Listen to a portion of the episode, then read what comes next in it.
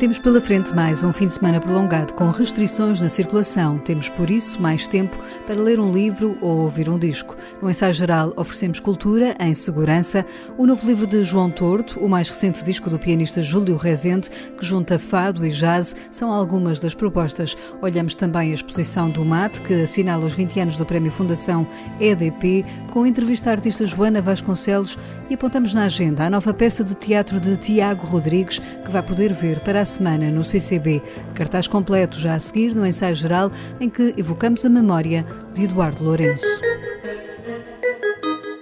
Felicidade é o novo romance do escritor João Tordo. Conta-nos a história de um rapaz de 17 anos em Portugal, nas vésperas da Revolução de 1974. O enredo, o qual o autor partilhou com os seus leitores num anterior livro em que falava da técnica de escrita, surge agora editado. Eu, no livro anterior, já tinha dado uma chega a este romance e conta a história de um rapaz de 17 anos que, em 1973, está na escola e conhece este trio de gêmeas, as irmãs Copés, que são três raparigas que frequentam o Passos Manuel, e ele apaixona-se pela mais vistosa, a Felicidade, que é o nome do livro e ao mesmo tempo também é o nome da personagem principal, por assim dizer, e também é um estado de espírito, né? É um estado de alma, e essa paixão acaba mal. Não posso revelar porquê, porque senão estraga a história. E depois o livro trata da relação dele com esta tríade de fúrias. As irmãs Copesca são essas fúrias, como lhe chama João Tordo, que construiu um romance que tem por base a tragédia grega.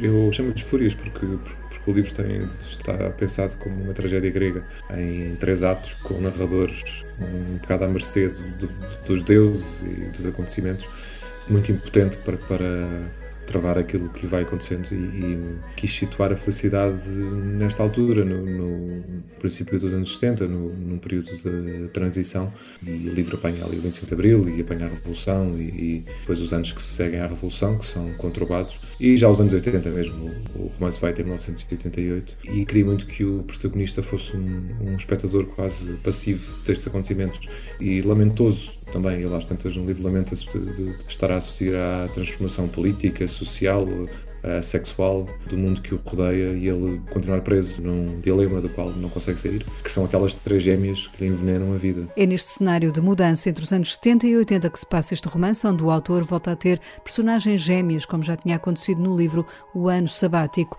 mas desta vez a inspiração veio de personagens reais, admite João Tordo. Neste caso seja mais o resultado de uma observação real, não é?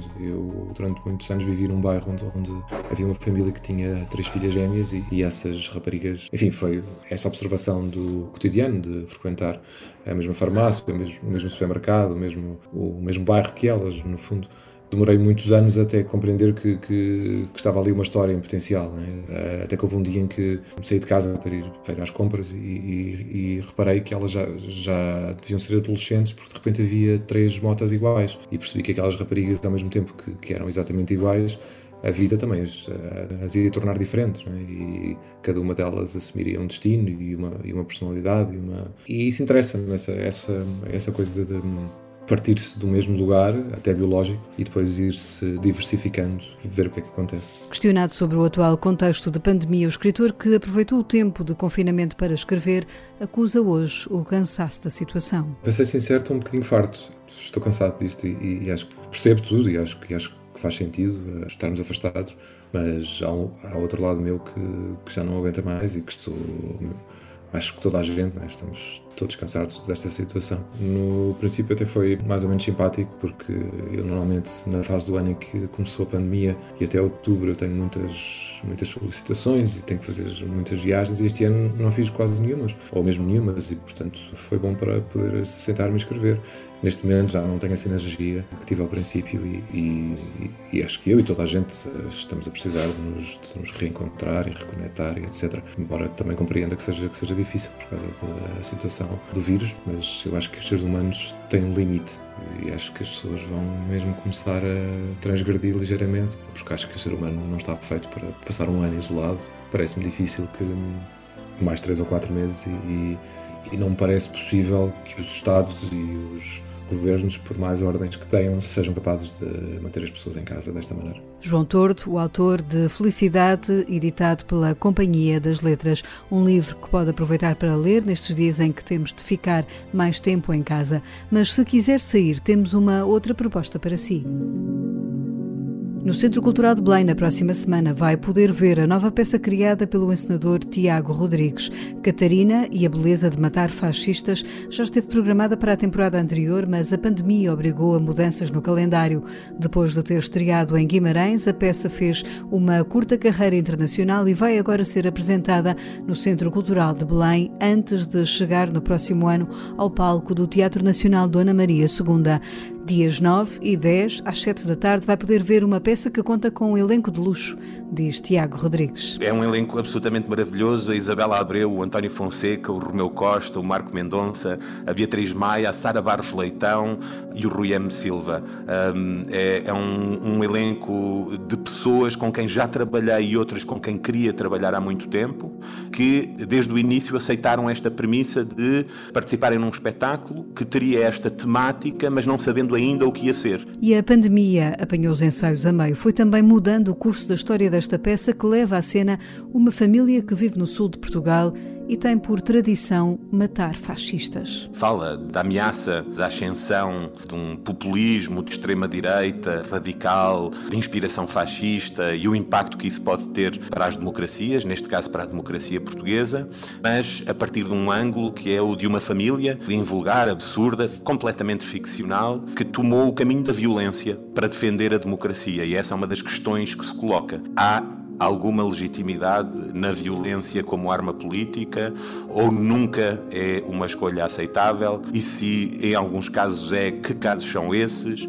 E onde é que ficam os nossos princípios democráticos quando isso acontece? E, portanto, é de alguma forma uma peça que desde o início queria abordar a questão da violência como arma política. Tiago Rodrigues, o autor da peça Catarina e a beleza de matar fascistas, vai estar em cena no CCB dias 9 e 10.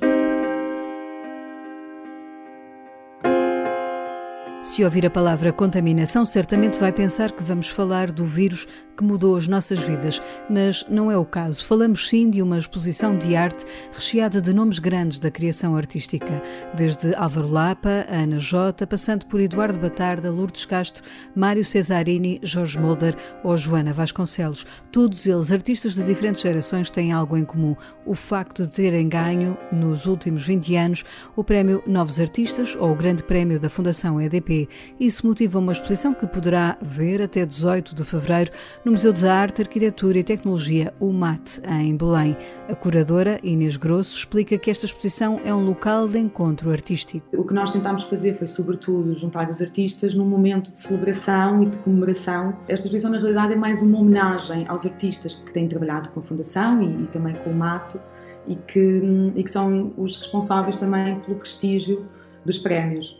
Portanto, mais do que contar um pouco a história dos prémios ou fazer um percurso cronológico pelas várias edições das duas premiações, nós tentámos fazer uma exposição de encontros, não é? De encontros de gerações, entre gerações tão distintas, entre artistas que trabalham também práticas e linguagens tão diferentes. Daí a ideia de contaminação que está nesta exposição, de diálogo entre os vários criadores. Olhámos e pensámos, este grupo de artistas, a única coisa que têm em comum é o facto de terem ganho um prémio. E a nossa proposta para a exposição foi precisamente proporcionar aquilo que eu referi há pouco, encontros visuais, momentos de diálogo, atravessando gerações, hierarquias, práticas, e daí temos desafiado alguns dos artistas, sobretudo os que ganharam o Prémio Novos Artistas, e que são artistas, obviamente, por serem mais jovens, que estão mais ativos, a procurar, a olhar para o grande prémio e pensar em possibilidades de contaminações, de diálogos. De facto, a contaminação também foi um aspecto importante a uma dada altura, porque ouvíamos muito a palavra contaminação e queríamos olhar para este conceito, para esta palavra, de forma que poderíamos tirar o lado negativo e criar colaborações inéditas entre os artistas. Então temos algumas obras que resultam precisamente de citações, de apropriações e de diálogos, por exemplo, entre o André Romão e a Lourdes Castro, entre o Vasco Araújo e o Mário Cesarini, entre a Priscila Fernandes e a Joana Vasconcelos. A exposição, intitulada Um Oásis ao Entardecer, reúne assim um conjunto de artistas em diálogo. Uma delas, como ouvimos, é a Joana Vasconcelos, que ganhou há 20 anos o Prémio Novos Artistas. O momento, explica a artista, foi decisivo para o seu futuro. A minha carreira foi tendo vários impulsos. E houve momentos que foram chave para dar mais um passo em frente, para desenvolver mais. O Prémio EDP foi, sem dúvida, um desses momentos de charneira, onde, na verdade, a minha carreira deu mais um salto quântico para a frente. Na altura, eu não tinha bem essa percepção do quão importante é que iria ser o Prémio EDP na minha carreira, mas, na verdade, ao longo dos anos, fui-me apercebendo da importância do prémio e da relevância dele continuar a existir. Eu cresci, digamos assim, com o prémio. Ou seja, estes 20 anos em que o prémio existe também foram os 20 anos da minha carreira. Na altura, quando eu ganhei o prémio, aproveitei esse prémio de três maneiras. Uma, peguei e comprei uma câmara de vídeo, e o que me permitiu fazer vários projetos. Aliás, o vídeo que lá está projetado na EDP vem daí. E uma peça que eu fiz que se chama WWW Fátima Shop, em que peguei e fui até a Fátima com uma câmara e filmei todo um processo de peregrinação. Eu ia numa moto, enfim, o que deu um vídeo muito importante da minha carreira também. Logo a seguir, o prémio também me permitiu outra coisa muito importante, que foi fazer a minha primeira exposição individual. Ou seja, eu nunca tinha organizado o meu corpo de trabalho, nem nunca tinha feito uma exposição individual, e eu fiz na Marcenaria, que já não existe hoje, e foi muito interessante porque eu nunca me tinha organizado enquanto artista. Eu era uma jovem artista, mas nunca tinha tido ainda a oportunidade de mostrar um corpo de trabalho mais do que uma ou duas peças. Portanto, eu aprendi muito com essa primeira exposição que fiz. E também fiz o meu primeiro catálogo. E digamos que aquela exposição, para mim, é um princípio de muitas outras exposições que eu via fazer ao longo de 20 anos. Para Joana Vasconcelos, fazer esta exposição no mesmo local por onde começou é emblemático, sobretudo neste tempo desafiante de pandemia em que travou fundo na atividade. Eu que estava habituada a fazer 45 exposições por ano, de repente não ter exposições é, para mim, super estranho, não é? Porque eu estava habituada a ir aqui, a ir ali, a viajar, a montagens, desmontagens. Portanto, a minha vida, depois da EDP, passou a ser sempre monta, desmonta, em museus, catálogos, comissários, exposições. A partir daí foi um modelo que eu fui repetindo ao longo da vida. O que significa que a experiência que eu tenho dessa primeira exposição me levou até aos dias de hoje. Quando de repente, em pleno confinamento, vou parar outra vez à EDP, pensei, a minha vida está a dar uma volta qualquer, porque estou a vir ao ponto de partida. Isso tem graça, porque é quase como se fazer um balanço sobre todos estes anos de exposições pelo mundo inteiro, umas com mais dinheiro, com menos dinheiro, mais difíceis, mais fáceis. Neste confinamento, ter sido a exposição que eu inauguro e a qual, no meio do confinamento, ainda por cima estava em layoff, tínhamos saído de layoff, resolvemos fazer a intervenção lá no vídeo, foi muito interessante poder voltar ao ponto de partida e pensar o que é que eu evoluí, o que é que eu ganhei, eu nunca poderia pensar, há 20 anos atrás, que iria fazer o que fiz. E é muito giro porque o futuro reserva sempre surpresas inimagináveis. A minha vida tem sido assim. Não deixo de ficar impressionada com a quantidade de aventuras que foram acontecendo ao longo dos 20 anos. Esta do Covid é mais uma, é uma aventura realmente particular e única. Tem obrigado muito a refazer coisas e a repensar coisas que tinham sido deixadas para trás. Joana Vasconcelos, que teve o seu ateliê em layoff, mostra-se apreensiva com o que está a acontecer no meio cultural. Diz mesmo que há riscos elevados. Sem exposições, a artista tem tido mais tempo para se dedicar a projetos que foram sendo adiados, mas mostra-se preocupada com a sobrevivência do meio artístico. Há uma política cultural que devia estar muito mais segura, muito mais instituída e muito mais presente na vida de todos os criadores na Europa. Essa consciência, na verdade, não existe como nós desejaríamos. Está toda a gente numa situação muito, muito difícil. E, portanto, não haver uma política de apoio concreta é muito grave. Por outro lado, a estagnação da dinâmica do meio artístico faz com que os criadores tenham menos pressão dos espetáculos, menos pressão das exposições, para refletirem melhor sobre a sua criação. E eu acho que isso, no futuro, vai trazer algumas surpresas, com certeza, muito boas. Agora, a sobrevivência do tecido artístico está em risco. E isso é muito preocupante para o desenvolvimento das sociedades. E aí é muito grave. E nesta semana em que vimos partir uma das mentes brilhantes do pensamento, no Ensaio Geral, recebemos agora Guilherme de Oliveira Martins, o nosso colaborador do Centro Nacional de Cultura, que evoca o ensaísta Eduardo Lourenço, que tantas vezes marcou a presença no nosso programa. Eduardo Lourenço é referência fundamental das culturas da língua portuguesa.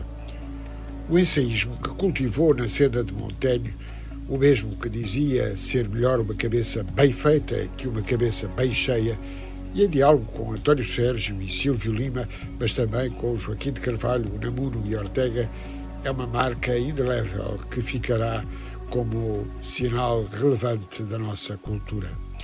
No seu percurso riquíssimo, desde São Pedro de Rio Seco a Nice, passando pelo Colégio Militar, pela Universidade de Coimbra, pela criação da revista Vértice, pelo exílio cultural em Heidelberg, na Bahia, até Vence, sempre teve uma fértil ligação com a literatura portuguesa, sobre que refletiu exaustivamente. Foi um heterodoxo, significando essa atitude política e cívica um desalinhamento que significou o culto da liberdade de espírito.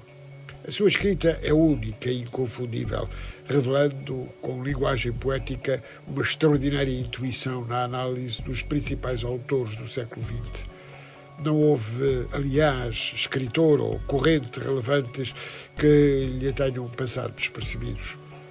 Na geração de O Tempo e o Modo, pôde fazer análise crítica com inteira independência, descobrindo a melhor qualidade dos autores, independentemente de escolas, e distinguindo-a do espírito do tempo. Quando hoje lemos os seus textos luminosos, apercebemos-nos de que soube sempre distinguir o essencial.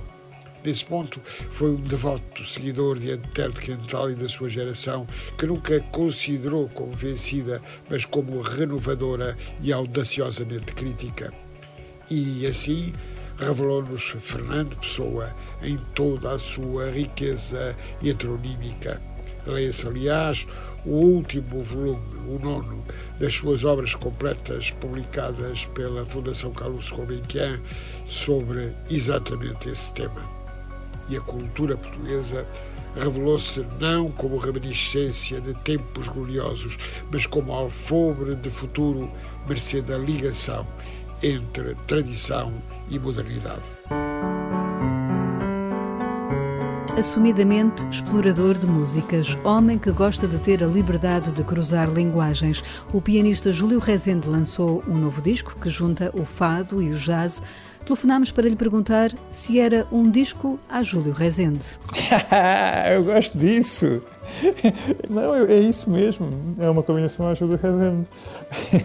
Às vezes pergunto-me se as pessoas entendem o Júlio Rezende. Agora, desculpe, estou a falar na terceira pessoa, que às vezes é bom para a gente se distanciar de nós mesmos e conseguirmos pensar.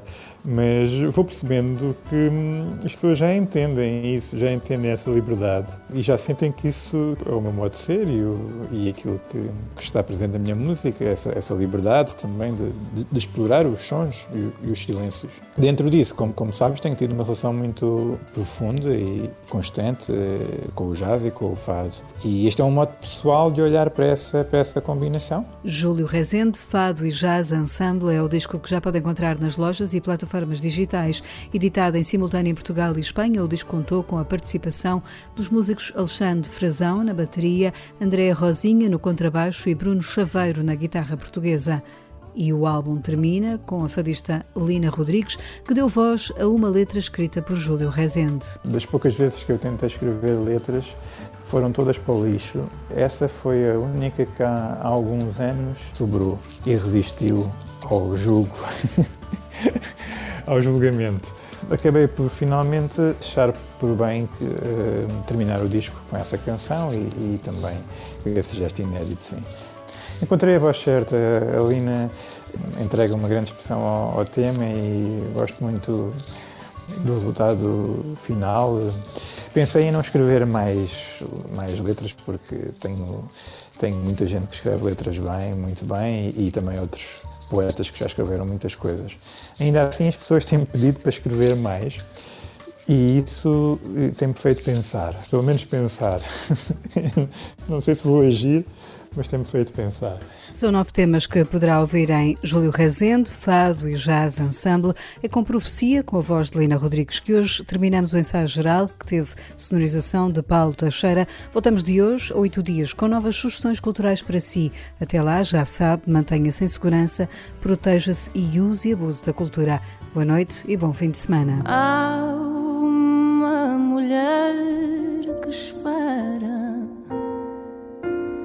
por quem não sabe esperar.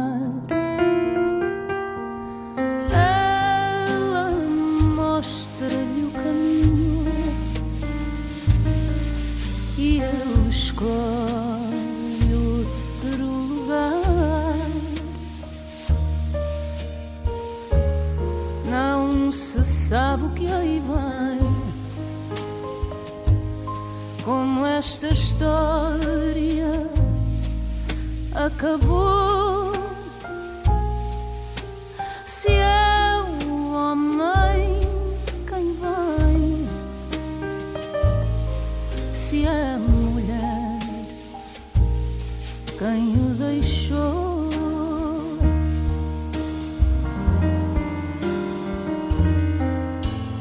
Cale-se a língua e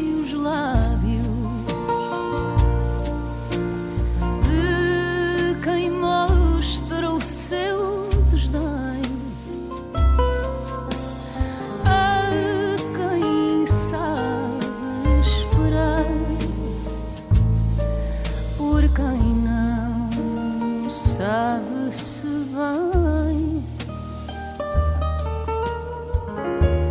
traz na alma a fantasia de que o corpo vai voltar a cumprir a profecia de que o amor.